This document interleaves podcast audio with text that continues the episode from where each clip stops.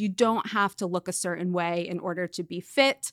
Fitness does not look one particular way, and really embracing a type of well being that allows you to explore what makes you feel good.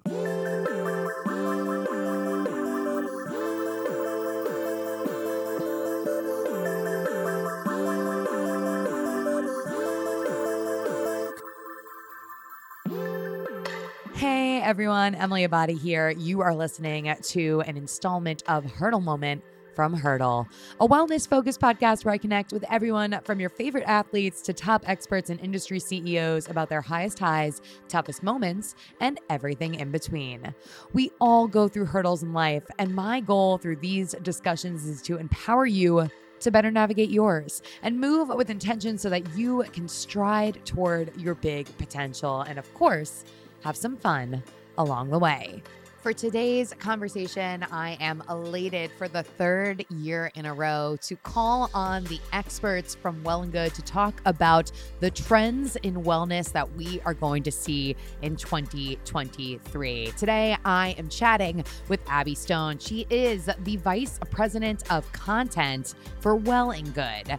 And we, as I said, are digging into their 2023 wellness trends. They have asked all of the experts what's going on. They've dug into the data and they have scoured the market and now they've called it. They have called what will be the biggest trends and most groundbreaking innovations that will dominate the conversation in wellness and your well being in the next 365. This is an episode every year that I've come to really enjoy, and the data shows that you do too.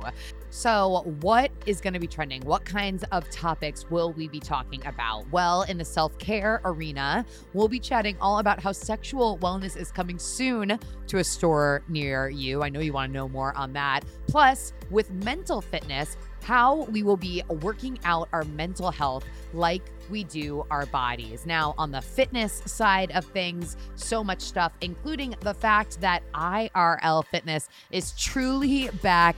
It's not going anywhere. Plus, how mobility training is now moving out of the physical therapist's office. And Finally, can't forget one of my favorite topics the rec leisure trend. I'm talking about hiking like articles of clothing and gear that we're not just taking with us up the mountain, but also wearing around town. Plus, of course, so many other good trends that they have identified for 2023. Again, I love this combo. I hope you do too. And I'd be super curious to know what's on your radar for 2023. What are the things that you'll be focusing on in your personal wellness snapshot? Let me know by tagging the show over on social. It's at Hurdle Podcast. Of course, I am over at Emily Abbate. Before I let you go today, I do want to make sure that I call out the upcoming goal setting workshop. It's going to be held on January 4th. There is limited space and spots are going fast. So I'm going to link to that workshop in the show notes. And there you can find out all of the information that you need to know. Make sure if you are not signed up already, subscribe to the Weekly Hurdle. It's the newsletter that comes out every single Friday to give you the things that you love about the show motivation, inspiration, gear picks, and more directly in your inbox. The link to sign up for that can also be found in the show notes. I think that's it for now. With that, let's do it. Let's get to hurdling.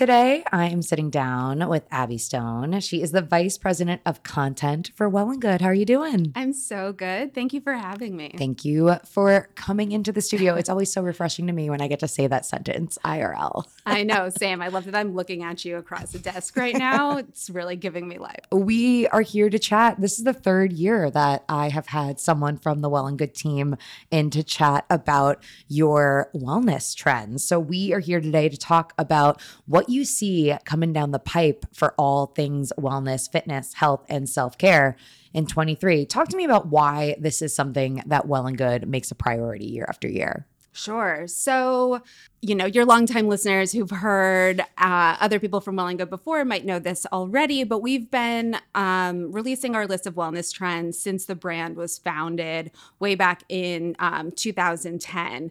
And at the beginning, when Well and Good was first founded, you know, it was really focused on reporting on uh, location specific new releases and new studio openings, mostly in New York and LA. So the list was really a list of try this new studio, try this new green juice.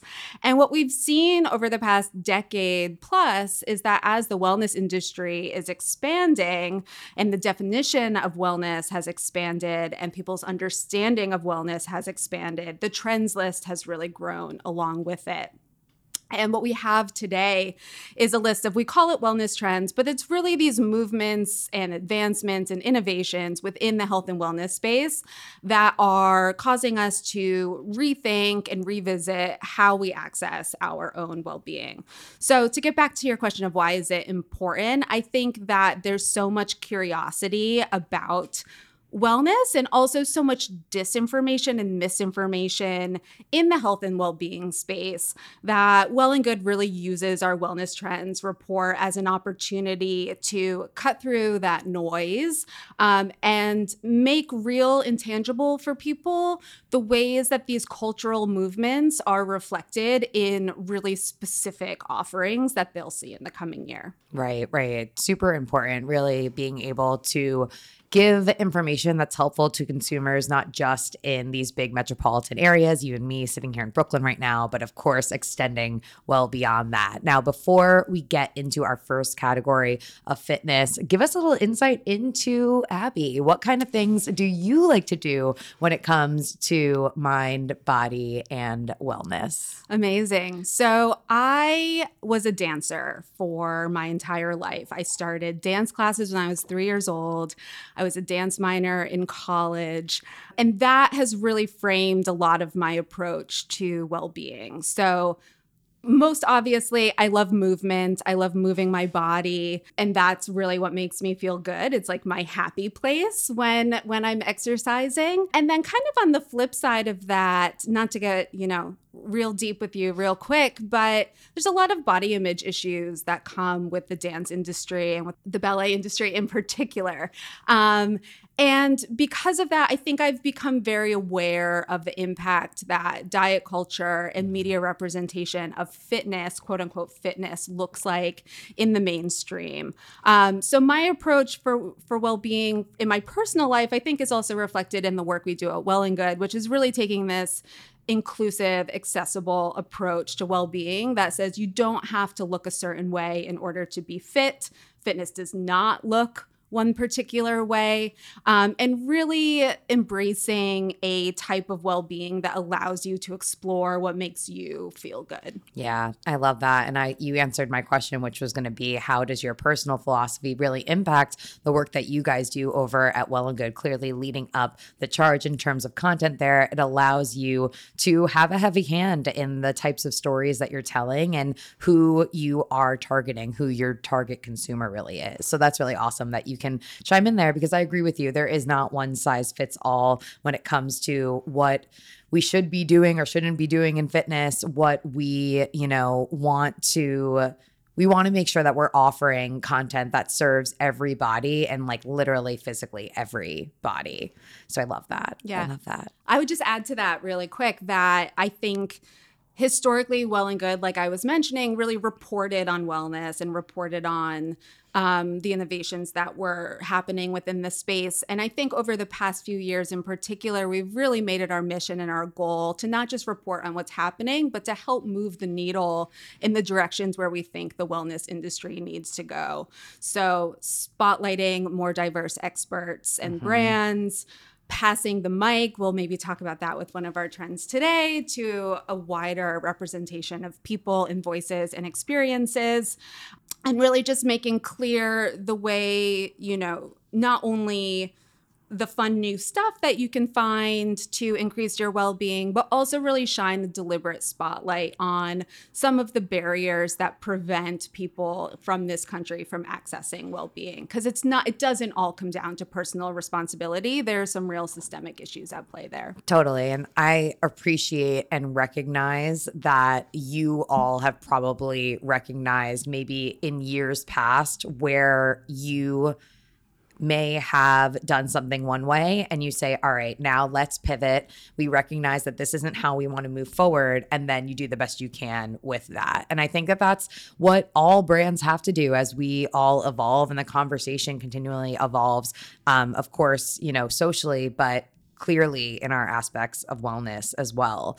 Now, to pivot, and bring us to these 23 trends. The first category we are going to talk about is fitness, and it is no surprise that the first thing we're going to talk about is that IRL fitness is back ah, with a vengeance. I'm so happy. I'm it so is. happy.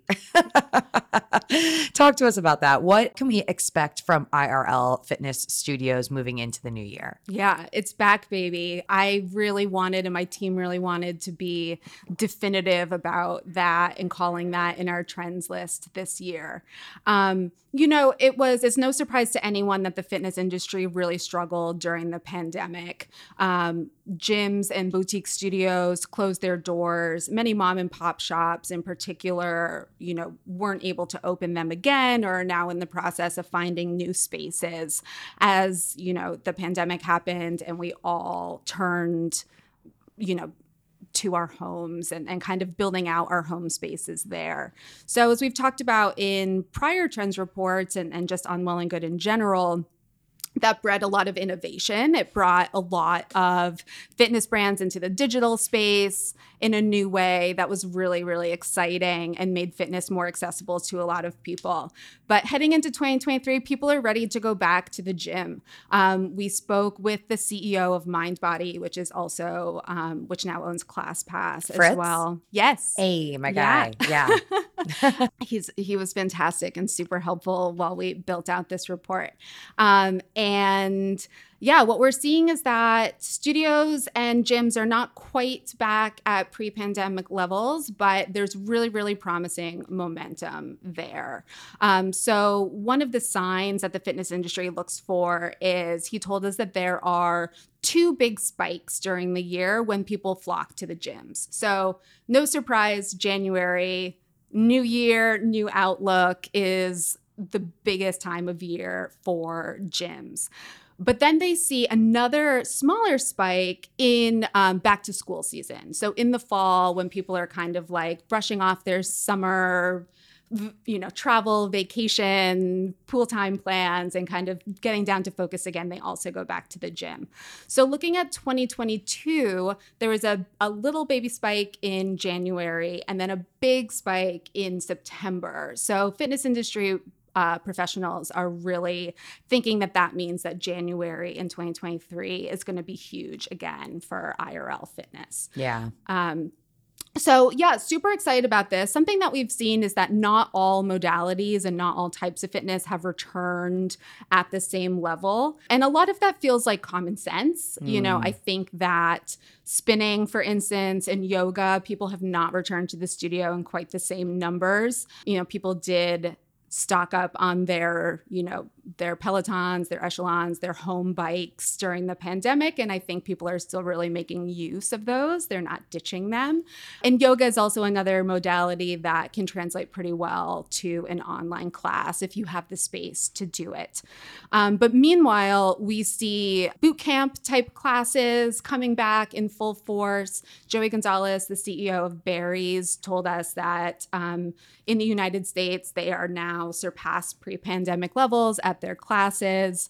Um, and strength building classes and modalities like CrossFit are. Um, are seeing a strong return. I think that comes down to equipment in large part because mm-hmm. you don't have these heavy weights or the space to do a boot camp class in your home necessarily.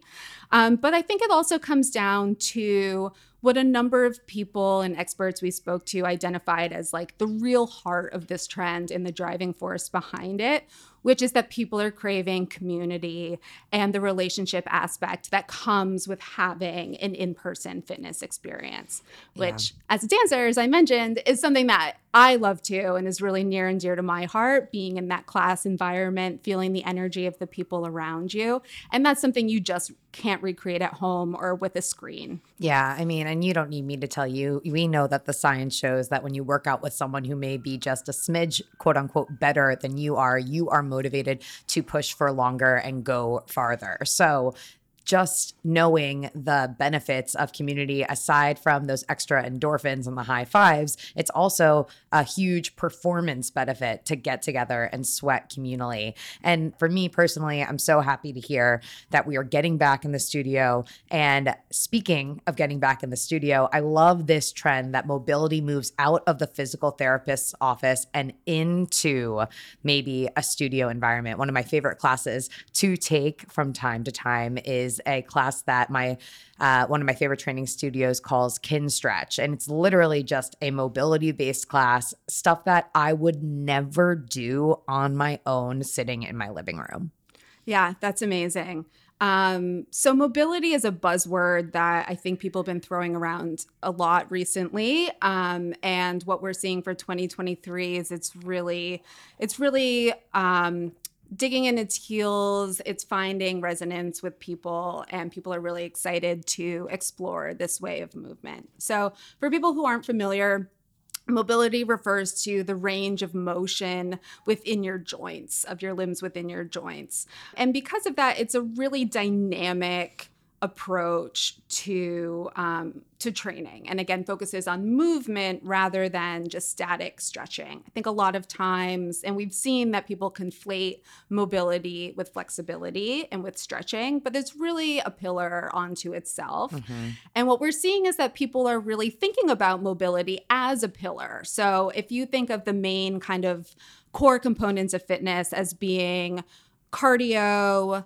flexibility and strength. I think people are now adding mobility to that as being real top of mind for them.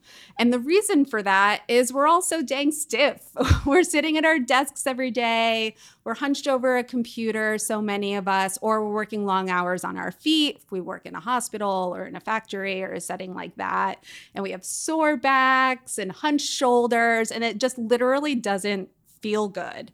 So by focusing on on mobility, um, it's a really it's a great way to kind of boost fitness over the course of your life and, and kind of extend the the longevity of your body quite literally. For sure. And it's also such a helpful component to doing all of the other things that you like doing well right? Like you said there are different pillars but all of those pillars influence one another. I'm sitting here and we're talking about mobility and i'm thinking about like my stiff shoulder and being old and like where's the lacrosse ball that i usually keep under this desk? So i totally totally see and recognize that this is a trend that's not going anywhere anytime soon. And if anything, hopefully more and more people are going to jump on, which brings me jumping on the bandwagon here. This word, rec leisure, is my new favorite word. And I instantly think of Lululemon earlier this year did like their hiking pack. And I would be so curious to know how many people bought the clothes in like this hiking capsule for actually hiking or really just to wear it like to Fort Greene Park to walk their dog. But yes, the next trend we're going to talk about here rec leisure. What's rec leisure? Yeah, so I don't have Lulu's numbers, but um, based on the reporting we did for the trend, I, I feel pretty confident saying that people bought those for both. So yeah, rec leisure is a really fun trend. Um, it refers to, you know, first we saw this wave of athleisure, right, which was um, creating active wear apparel that kind of could bleed from the gym into brunch. Um, it was cute, but also functional. And then we kind of saw that evolve into what people were calling work leisure. I think we called that as a trend back in maybe 2018, um, which are those, you know, the stretchy pants that look like trousers and sweat resistant button downs, and then kind of taking that same mentality of really functional clothes um, into the workspace. And now what we're seeing is that. Um, the new brands and brands have new releases that are creating technical apparel that really works in the outdoors if you're hiking or skiing, but again, is cute and can be worn throughout the day, you know, your daily life. Um, and what I think is so cool about this trend and what happens with our trends report every year is even the trends that feel kind of fun and light, you know, they are those things. But when you start digging into the reasons for their popularity, it really speaks to bigger, more important cultural movement.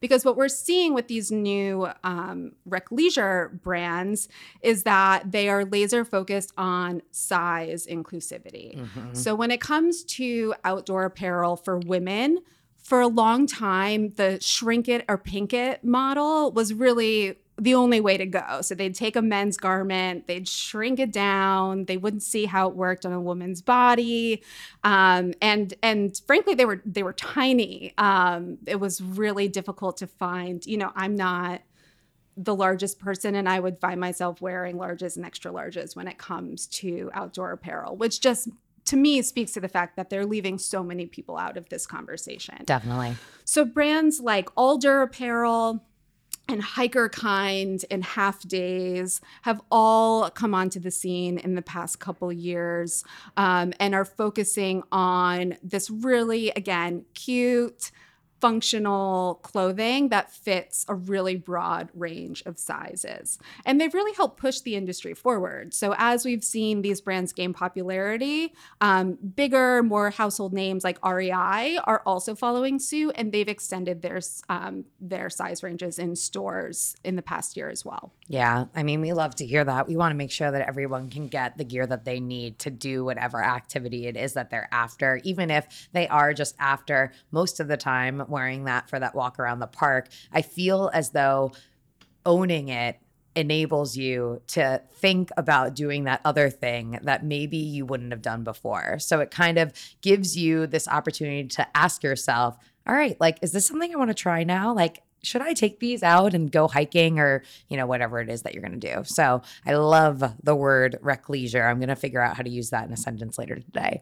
And then last but not least, in this fitness category, we've got fitness tracking no longer all on the wrists. I've got to say up front, I've been wearing a Whoop since April 2019. I'm addicted to my Whoop, but I feel like every time I walk outside, I'm seeing an Oura ring on like four more people than I was yesterday. Yeah, for sure. So fun fun quick story about this one. Um, I spend every Thanksgiving out with my in laws in New Jersey.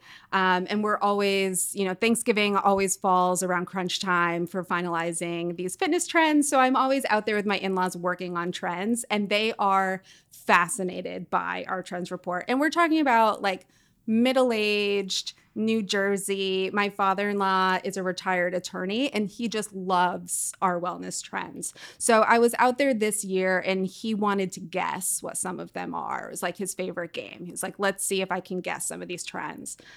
And I was like, okay, there's no way, but sure, have a go. And the first thing he says is, fitness trackers are getting better and smarter with the biomechanics and the insights that they feed back to you. And I was like, okay, David, well, that's correct. ding, ding, ding. Um, and the reason I tell this story is because I think it's really reflective of the fact that advances within the fitness tech space is something that consumers are really ready for and are really excited about. So, as you mentioned, historically, fitness trackers have been literally on your wrist, whether it's a watch or it's a Fitbit or a Whoop that goes on your wrist. And what we're seeing with this new wave of innovation is that the fitness trackers we use are getting smaller, less noticeable, and more seamlessly incorporated into your daily life. Um, back in 2011, when Whoop was founded, the CEO, Will Ahmed, said that his goal with Whoop was to always make devices that were either cool or invisible. And I think what they're really delivering on with the newest model of the Whoop is that invisibility factor. Right. I mean, I've got a sports bra and a pair of leggings that you put your Whoop into in the other room. So they're really trying to make sure that if you don't want to wear it on your wrist, you don't have to wear it on your wrist. Exactly. Yeah, you nailed it. So the new Whoop is 33% smaller um, and it, it's designed in concert with this new line of apparel called Whoop Body that has pockets in um, strategic locations like your hip or your sports bra so that you can wear the whoop really close to your body and it'll continue um, feeding insights back to you, which really means you can set it or forget it. The battery life of this is also five days long. So you can literally just pop it in your pocket and forget about it. And that's that's really, really interesting because I think what we've seen again and again is that the screens on a lot of these fitness devices, the kind of multitasking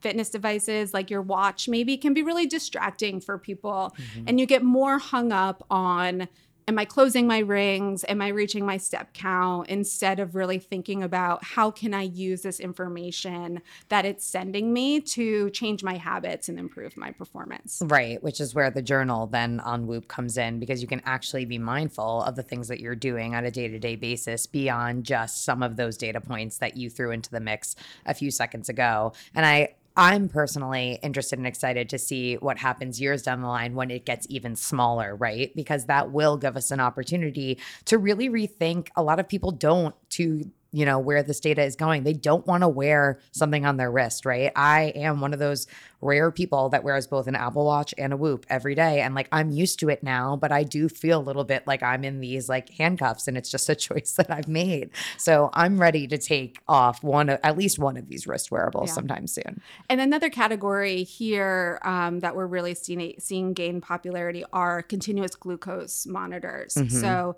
those are health devices that originated in the diabetes space to help control your blood sugar throughout your day. And what we're seeing now is brands release consumer focused versions of these. So you can put on the back of your arm um, and it monitors your glucose levels throughout the day. And again, sends kind of push notifications back to you, um, making recommendations. So Levels is one brand that's really leading the charge here.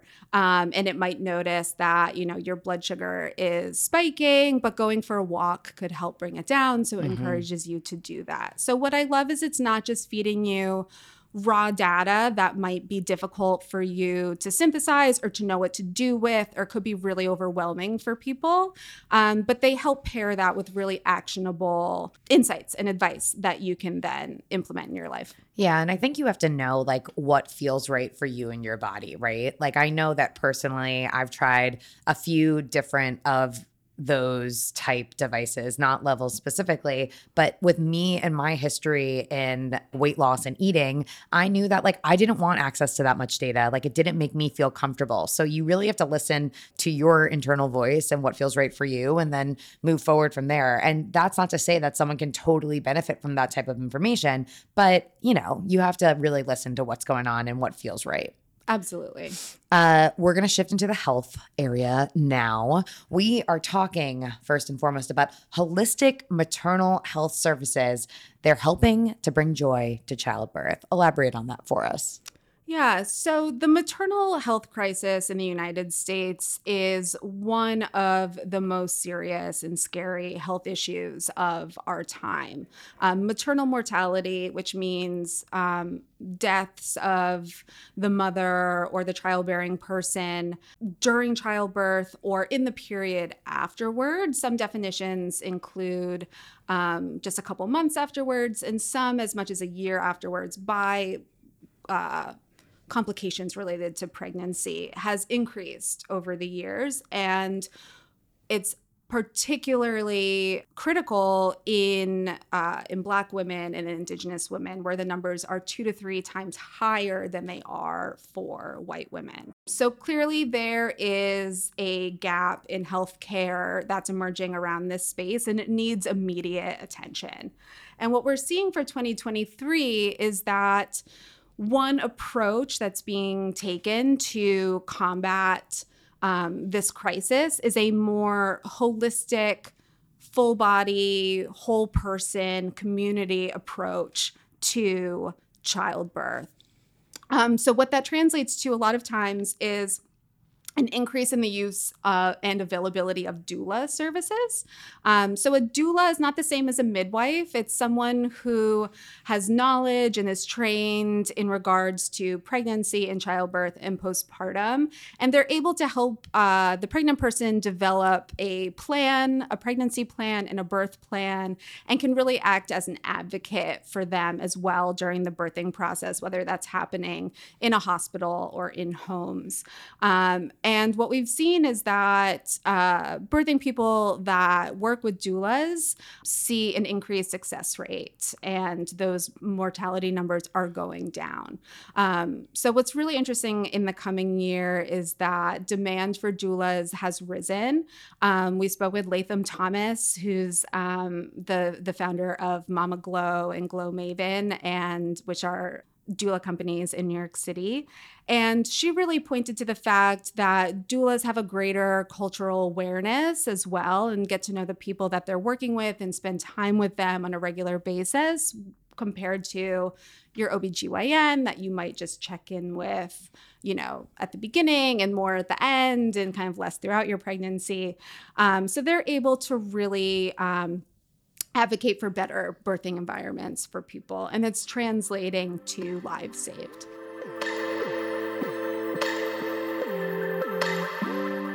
Taking a break from today's episode to talk to you about one of Hurdle's newest sponsors at Eight Sleep. Now, like over 30% of Americans, I am a super hot sleeper and I have really struggled in the past with not only falling asleep, but staying asleep at night because of temperature.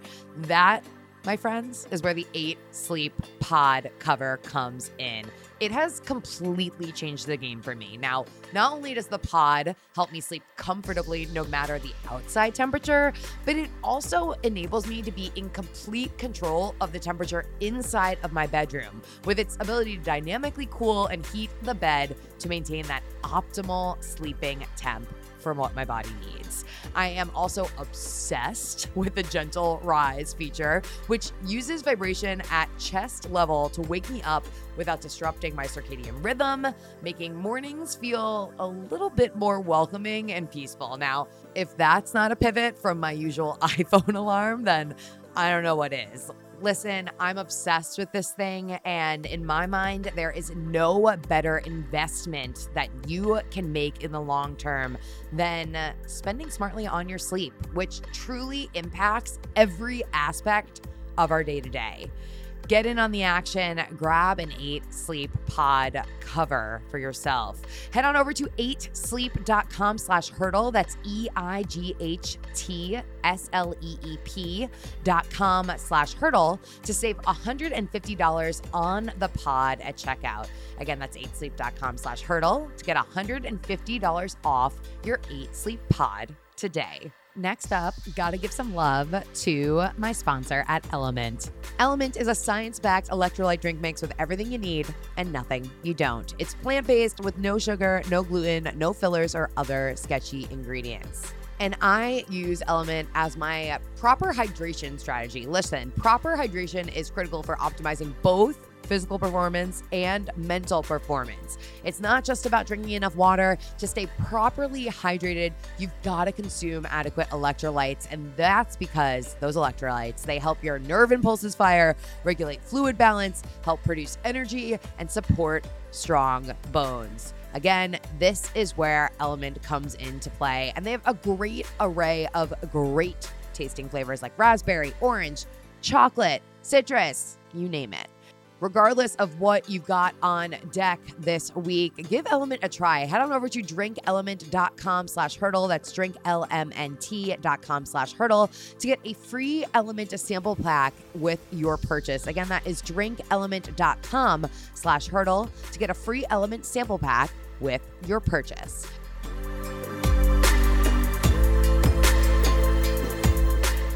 The, the question arises then is like despite the increase in perhaps use of doulas obviously they still come with a price associated for that type of service. So for someone who may be interested in using a doula but feels as though price is a barrier to entry what do we say to them?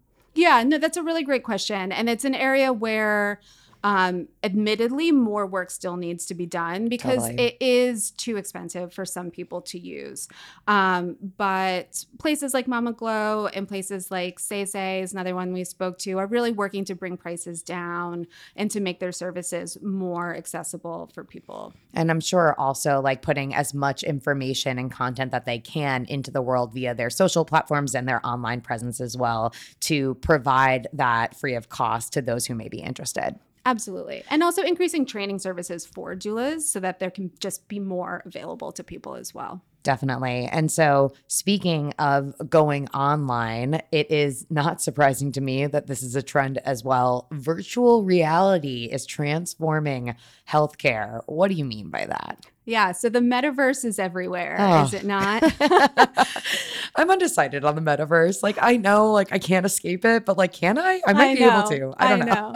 No, I'm right there with you. Um, it really feels inescapable these days, and it's coming for your healthcare as well. It sounds so ominous. I know, ominous, futuristic. We're really in like a, a Star Trek world here. But totally. yeah, but no, it's actually really exciting. So there's been an increased amount of research and attention on using virtual reality. So things like the Oculus headset for in a healthcare setting for a number of years now and it's really come to a head this past year so the FDA hosted a 2-day summit over the summer to really explore what are the main use cases for virtual virtual reality in a healthcare setting? Um, and also what are the barriers and what are the risks involved with it? Because they're getting more applications to provide fda approval for virtual reality um, services as a treatment so, what they identified in this summit is five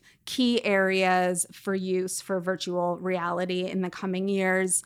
Um, and those are mental health, neurological disorders, pain management, pediatric conditions, um, particular pediatric uh, ocular conditions, and um, surgery, which is really interesting. So, for our trend report, we dove into three of those in greater detail they were mental health, pain management, and the surgery aspect because we feel like those are really representative of, again, kind of greater pain points that an increased number of people are experiencing. You look at something like pain management and the rise of long COVID, which we still don't know very much about, but it's having a chronic impact on a lot of people. And there's been research that shows that using one of these VR headsets um, could potentially help offset the use of, um, of opiates for people in the treatment of pain management. So,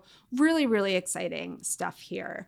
Um, and yeah, again, kind of the big barrier to entry for this is price. So these headsets that you need in order to complete these treatments are not cheap. I think the the least expensive VR headset on the market that I could find recently was about two hundred and fifty dollars, um, and the latest, uh, newest edition of the Oculus, which researchers really think is a, a, vast improvement on the past models as well and really are, are making this treatment more um, more effective i think they're like 1500 to $2000 Oh, wow. yeah so they're really really expensive um, so what we're seeing is some spaces are finding ways to provide headsets for people in a clinical setting or a group setting or there's an organization called flowly um, that uh, provides a membership subscription that you can buy. So starting at $10 a month, they'll send you a packet that has a headset that you kind of like rent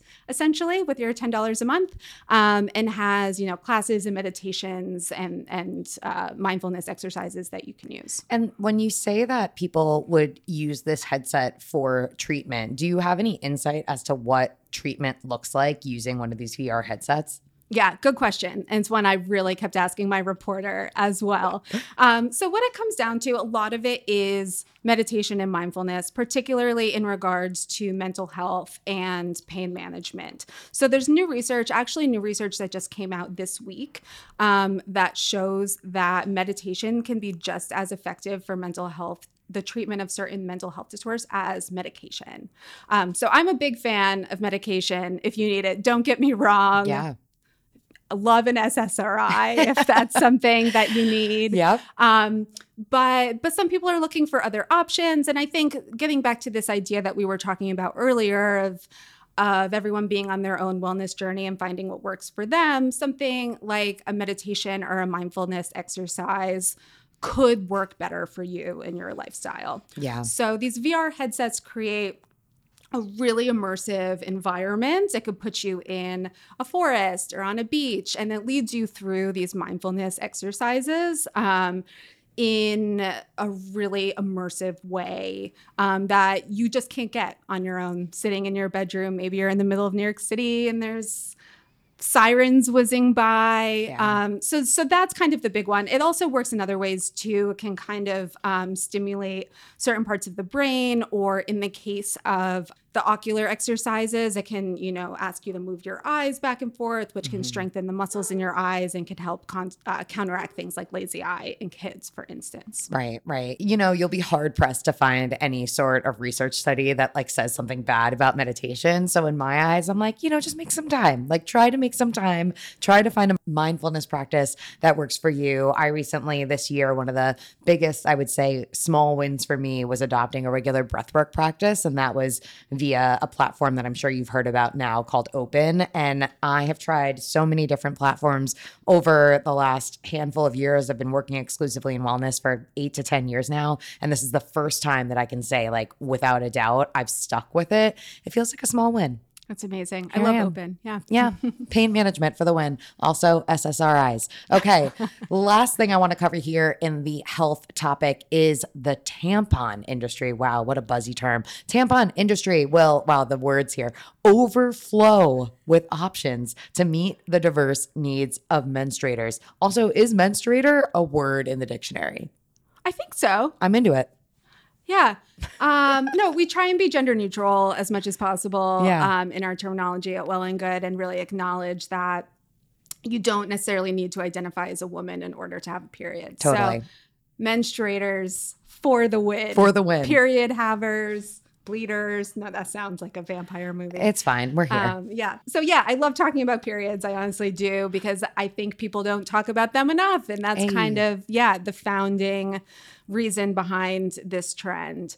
Um, so the modern tampon, as you would probably recognize it, a bullet-shaped wad of cotton with a string in the middle in a cardboard tube, um, was patented by Tampax in 1931. And there's been very little innovation on that front since. Again, it looks exactly the same. Um, Playtex, I believe, introduced the plastic applicator with a rounded tip in the 1970s. So this is how slowly we're moving.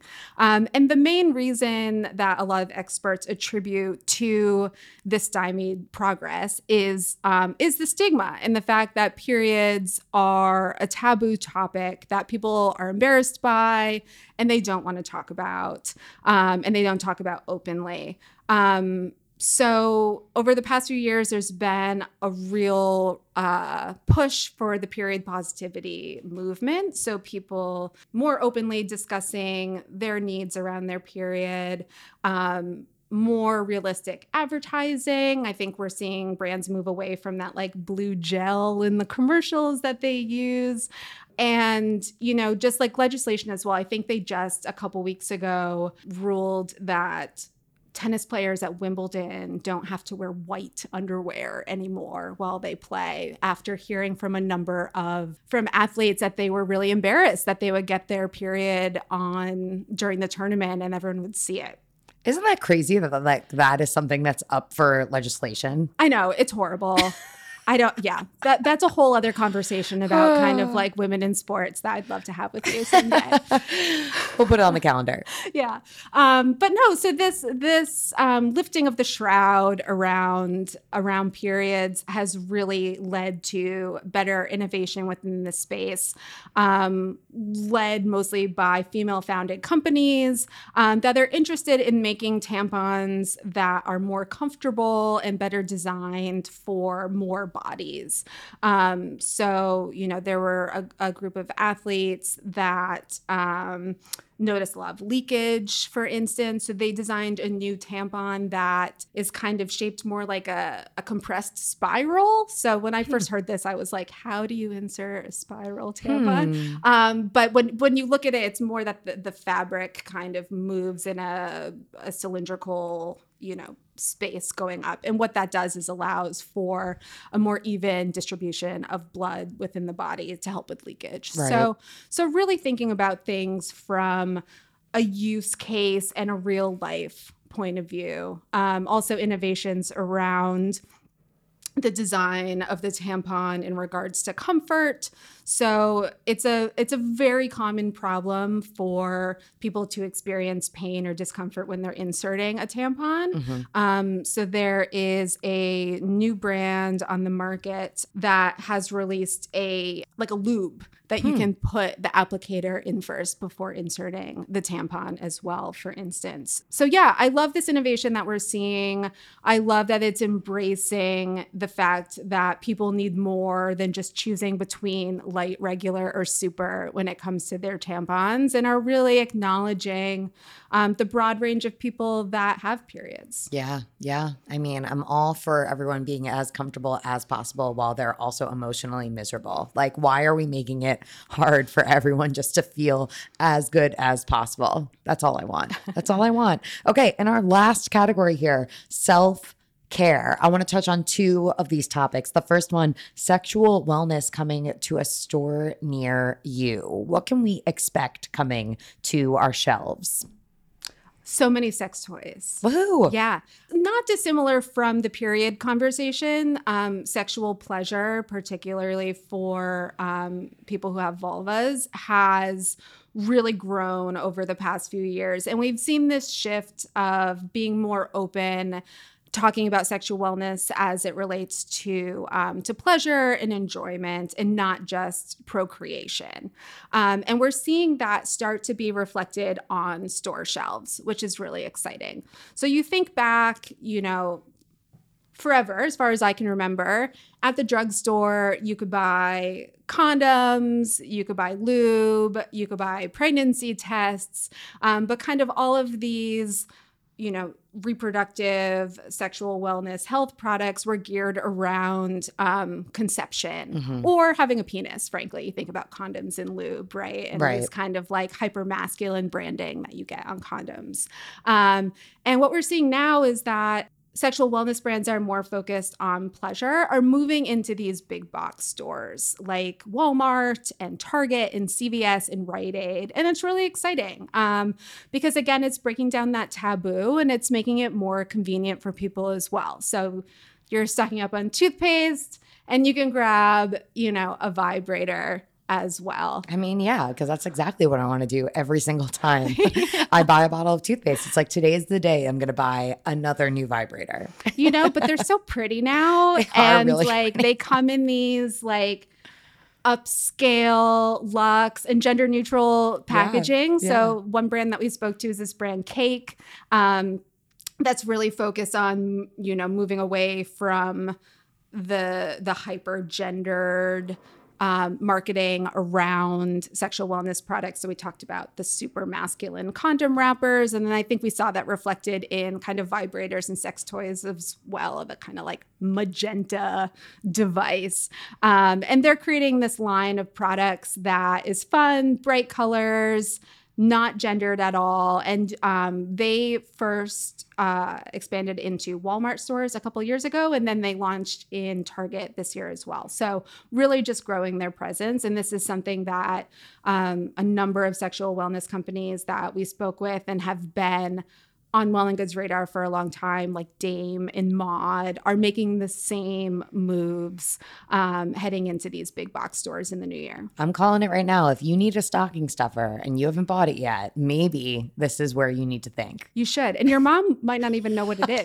Like maybe die. she should, but they're not recognizable. I would die. I would absolutely die. Okay, last topic we're going to talk about here today. With mental fitness, we're working out our mental health like we do our bodies. We talk talked earlier a little bit about Open, an app that I am using constantly to work on my mental health, but it's bigger than that. It's bigger than just these meditation and breathwork platforms. So, talk to us about why and what we're doing to prioritize our mental health these days.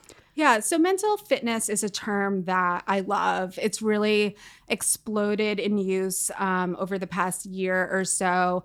One of the first big brands that really put mental health at its forefront that used this term is Wondermind, which is Selena Gomez's mental wellness, mental health platform and company. Um, and they have mental fitness right in their tagline. And what it's speaking to is an approach to mental health that tells you, hey, you don't have to wait. You probably shouldn't wait until you're having a crisis, until you are depressed, until you're so anxious you can't eat, um, in order to think about your mental health.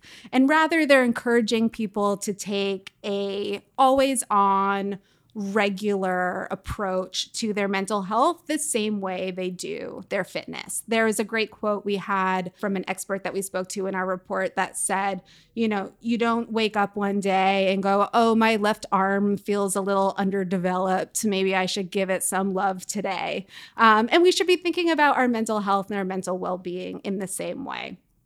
So, getting back to what I spoke with a little bit about the meditation with the VR, you know, these mental fitness platforms are not meant to replace psychotherapy or replace medication for mental health if that's something um, that you need. It's more adding to your mental wellness toolkit so that you have um, more strategies at your disposal that you can reach into on a daily basis. And then also in those moments where you need some more support. It's like Lumosity. Yeah, Lumosity is a great one. Lumosity really focuses on um, kind of brain health yeah. as well. Um, some others that we've looked into are this platform called Mindbar um, that accumulates classes from experts and from therapists into a single place so that you can follow, you know, tune in, follow along at your own pace. And they come, at, I think, a monthly or a yearly subscription is about $150. So you think about some therapists who cost $150 or more an hour.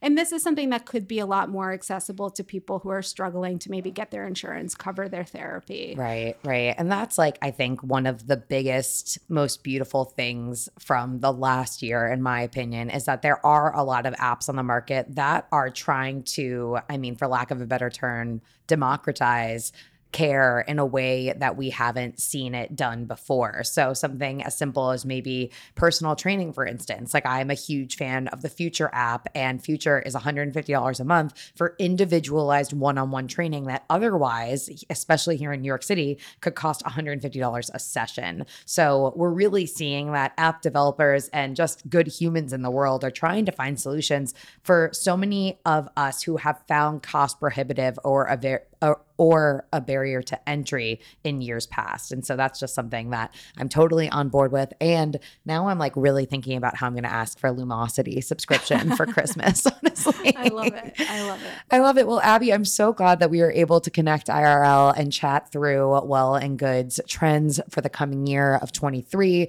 Anything else we should know, things to expect before I let you go? Oh, wow. I think I would just highlight something that we were getting at, that you were just getting at, Emily, which is that a really clear through thread that we saw with our trends report this year that gives me a lot of hope about the future and makes me really excited about the future of the wellness industry is this question of access.